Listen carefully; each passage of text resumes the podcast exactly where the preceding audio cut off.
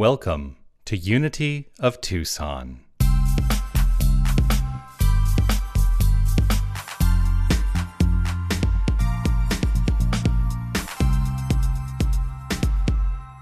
Yes, yes, yes. It's going to be a bright, sunshiny day because it is a bright, sunshiny day.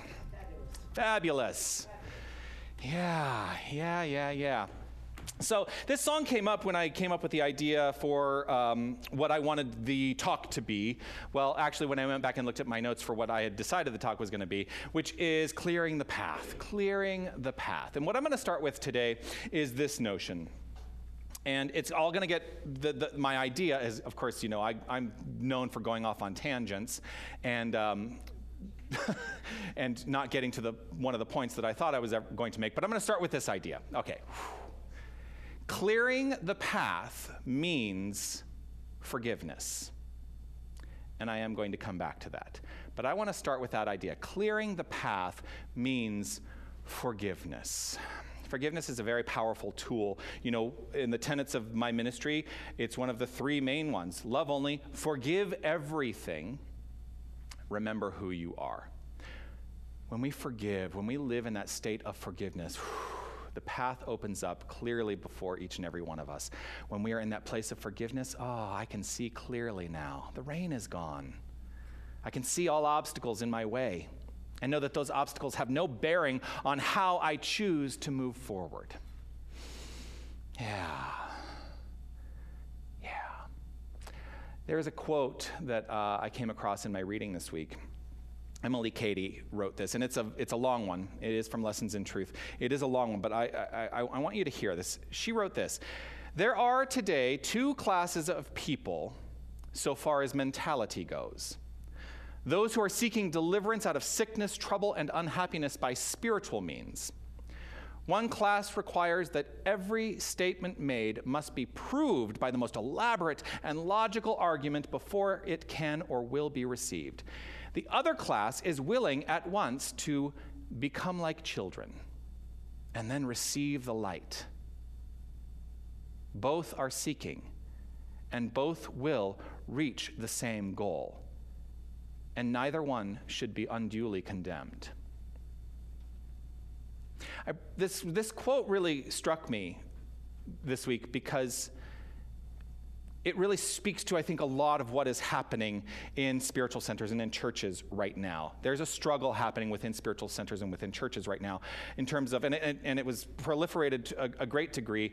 Um, on Friday when the pronouncement was made by the president that said all churches must open. And as I said at the beginning of the service, we are not closed. We're just not, the building is not uh, accessible right now to the public. But we have been open. We have continued to, to honor our spiritual path. We have continued to offer spiritual nourishment. That is what we are here to do. And a building doesn't matter. What it is, is how do we take it into our heart? Now, there are people who will look at that and they say, we should be in the building. And that's okay. It is okay. But I really want to encourage each and every one of us to deepen into the notion and deepen into this idea that right where you are is that light. Right where you are is that light. And when we become like children, when we let go of the things we think we need to hold on to, we open ourselves up to being the light more and more and more. And I would like for all of us to determine where are we on that scale? Because I think it is a scale. I think there's a scale of those of us who are holding on to that most elaborate logical argument that Cady talks about, and those of us who are willing to receive the light and just be. Just know for yourself where you are on that scale. Because I think even I, you know, I'm going to let everybody off the hook right now because even I am playing that game of like, which side of the equation am I on today? If we stand firm in spiritual truth, here's, the, here's, here's what that also leads to is this question. If we stand firm in spiritual truth, can we ever be led astray? Now, I know that the intellectual answer is, of course not. But what does it mean? What does it mean for you personally to stand in spiritual truth so that you cannot be led astray. The way that we each stand in spiritual truth is individualized for and through each and every one of us. So the way that I stand in spiritual truth is not the same as the way anybody else stands in spiritual truth. It is a personal question. Can you ever be led astray? It is a personal question. Only you can know the answer for yourself because you are uniquely expressing as spiritual truth. The level of faith required to firmly stand in spiritual truth 100% of the time is more than many people can ever give over to. That, that includes ministers. I, don't, I have yet to meet a minister in my own experience who stands firm in spiritual truth 100% of the time. We strive, we work, we practice.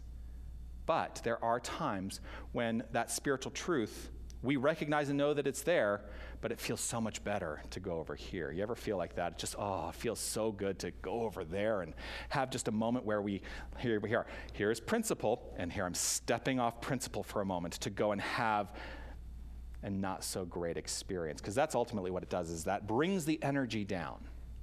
And so our work is to recognize when that happens and get ourselves back right on spiritual truth right away. Last week I talked about stories, uh, the stories that we are making up, the ones we're making up in the absence of facts. And, you know, as a reminder, when I, I as I said last week, when we make up these stories, they become manifest in our lives. Why does that happen? Because we believe them. The degree to which we believe those stories are the degree to which they show up in our lives. Jesus said it. It is done unto you as you believe. So our work is to truly be on top of what it is we believe. Some of those stories are grounded in fact. Not all of them are grounded in fact. But where do we stand in spiritual truth to tell our stories? I take it as a practice, and I have learned and I'm still learning every day more and more, and I'm given opportunities to learn the lesson more every single day. I've learned to step away from judgment and condemnation of those whose stories are not in alignment with mine. Sometimes it isn't easy, but it is always necessary. Why is it necessary? It's necessary because what I have discovered is I don't need others to bend to my way of being for my way of being to be valid. And that's oftentimes why people are telling the stories and why people are trying to convince you that they are right, because they want to be firm in their validity. They want to feel like what they are offering is valid. I don't need to. I don't need you to bend to my way of being for my understanding of my story to be valid. But conversely, I need to honor that I don't need to bend to your way for your story to be valid.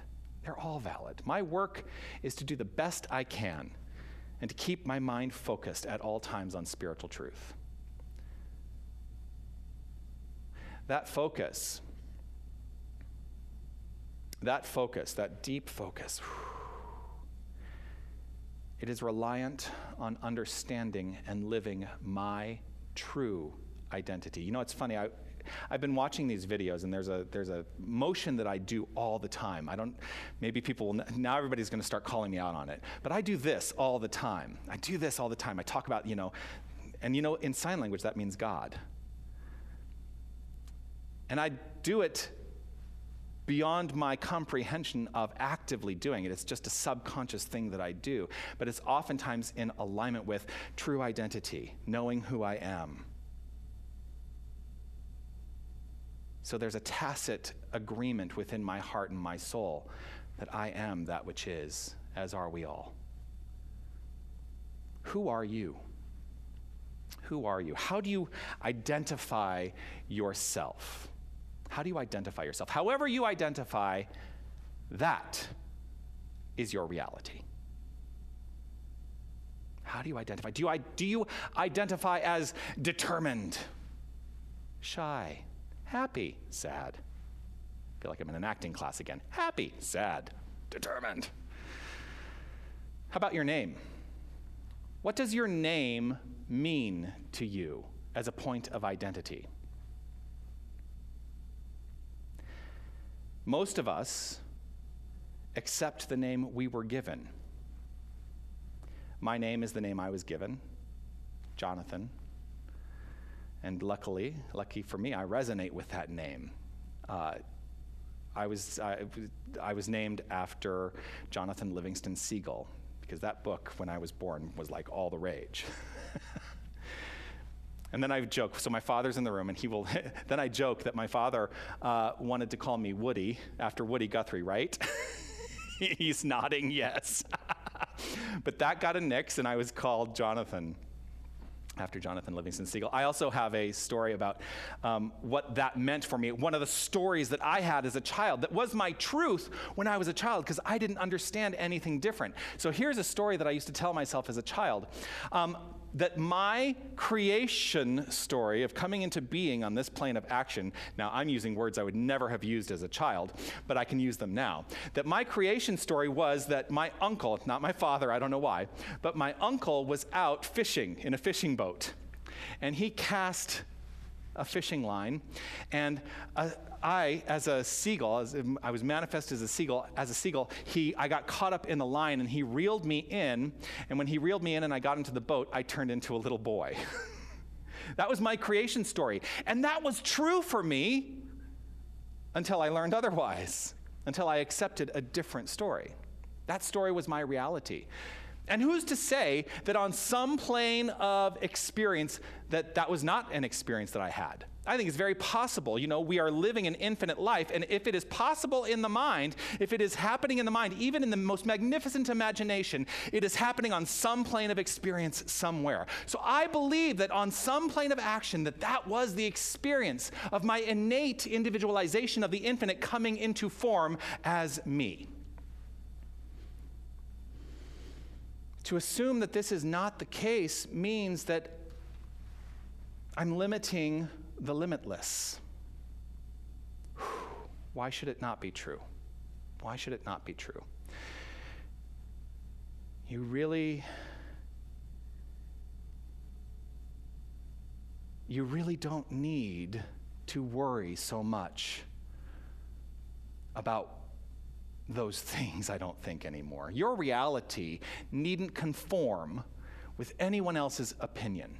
Your reality needn't conform with anyone else's opinion. Emerson said conformity is the death of individualism. Conformity is the death of individualism. We should take our individualized nature of this divine power and move forward profoundly with it, more so now than perhaps ever before. Emerson also said to be yourself in a world that is constantly trying to make you something else is the greatest achievement. How many of us are truly living the greatest achievement? And how many times do we fall back into thinking, oh, I should be a lot more like that? I should be a lot more like what the world is telling me I should be like. And the world is, boy, it is screaming for your attention. It is screaming for your attention. And we have built constructs around how the world is moving forward into trying to make you something other than what you are. It's all around us. It's in advertising. That's the most obvious one. Advertising persists because it is telling you that you are less than. And it's just simply not true. This also means when we, when, when, when we step away from conformity and we, and, and we broaden into our individualism, when we broaden ourselves into that magnificent capacity to be the greatest accomplishment of the divine, it means that we must eliminate judgment from our hearts because there's room for all of it. We must eliminate judgment from our hearts and any assumption that others should be like us. Ah, That's another big one. Advertising is telling it to us, but also we, on an individual level, we want other people to be like us because, again, it validates who we think we are. We should let that go. Let people be who they are. You should be the most magnificent you you can be. Your primary work in this life is to be you. Hmm. This is a means. The work it takes to truly be you. This is a means of clearing the path to uplevel our experience of this thing called life. In that upleveling, it illuminates for us that knowledge that we are more than the circumstances. We are more than the experiences by which we define ourselves. Deepen into the understanding right here and right now. Deepen into the understanding that you are more than all of it. You are more than your past. You are more than your future. You are more than your name. You are more than the limitations you've embodied because of your name. You are more than the limitations you have embodied because of ideas that you have pulled into your experience from your family unit. You are more than all of it.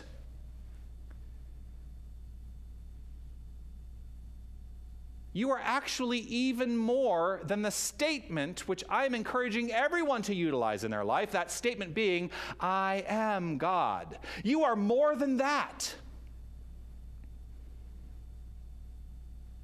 If you make that statement, and again, I'm saying we should all be stepping forward and understanding that we can step into the knowledge of saying, I am God. But if you are making that statement, in what way are you aligning that with a limited idea of what God is, because here's how I have logically come to the conclusion that we must all step forth and say, I am God. It is in this that if everything is God, that we are not separate from everything, so we are part of that which is. Why should we not exclaim for ourselves, I am God? But if we say, I am God, what is the idea that comes to mind around what God is, because that is a limited idea. And part of the work in clearing the path is letting go of those limited ideas. Does the concept of God conform to you and your perceived limitations for yourself? Clear the path. Allow yourself to make that statement and let it be rooted in feeling. Let it be rooted in feeling, that space which is beyond words. Let it be rooted in feeling, that space which is beyond thought. Let it be rooted in feeling, that space which is beyond belief. Let it be rooted in feeling. How do you feel? What does it make you feel like? And then expand your sense of that feeling. When life is lived not by you or through you, but as you, free of your own limitations in mind, then you will transcend. You know, we are rooted, this, this, this philosophical movement, the New Thought movement, the unity churches, the religious science churches, the divine science churches, any aspect of New Thought, it, it, it roots back to not just the words of the ancient but also it roots us back to the transcendentalists. Their concept was that we should transcend in our own mind that understanding that there is any limitation because there is none. Transcend beyond a sense of separateness. There is only this alignment. This is not a statement of condemnation, it is an encouragement. Allow yourself the luxury I love that word. Allow yourself the luxury to become like a child and welcome the light of creation more readily in your heart now, today, more so than ever before. By s- stepping into that feeling, the feeling of the innate truth that is at your core, that you are the ineffable that you are the source, that you are the light, that you are the life. when this understanding takes over, and I, and, and, and, I, and I will refer to that understanding being the capital R reality. When that capital R reality becomes your lowercase r reality, which is the experience you are having, then you can no longer perceive the world in terms of separation in any form. To know who you are is to clear that path. And in clearing that path, we create a sense of infinite equity. To know who you are is to know who everyone and what everything is. Rooted in this understanding, there is no room for any isms or phobias. There is no room for any of it when we know who we are. To know who we are is the great equalizer. And in knowing who we are, forgiveness becomes innate. Forgiveness becomes an innate state of mind. In this understanding lies the realization that in the macrocosm, there is nothing to forgive.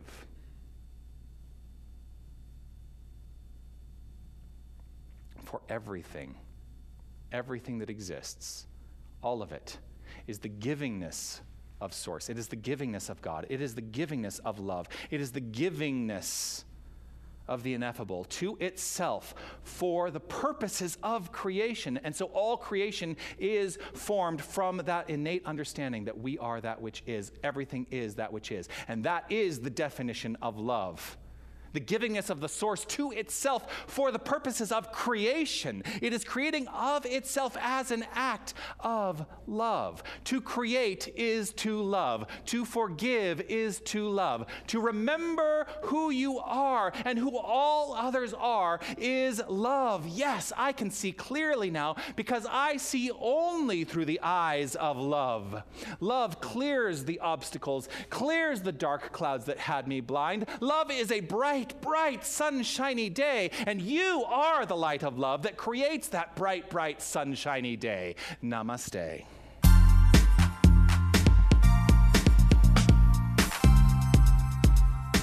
Hi, this is Reverend Jonathan Zenz, and I want to thank you for listening to the podcast of my Sunday message. Your financial support will ensure that we can continue to offer this as an option for inspiration. You can make your tax deductible contribution in any amount on our website, unitytucson.com. Once again, thank you for listening. You are magnificent. Namaste.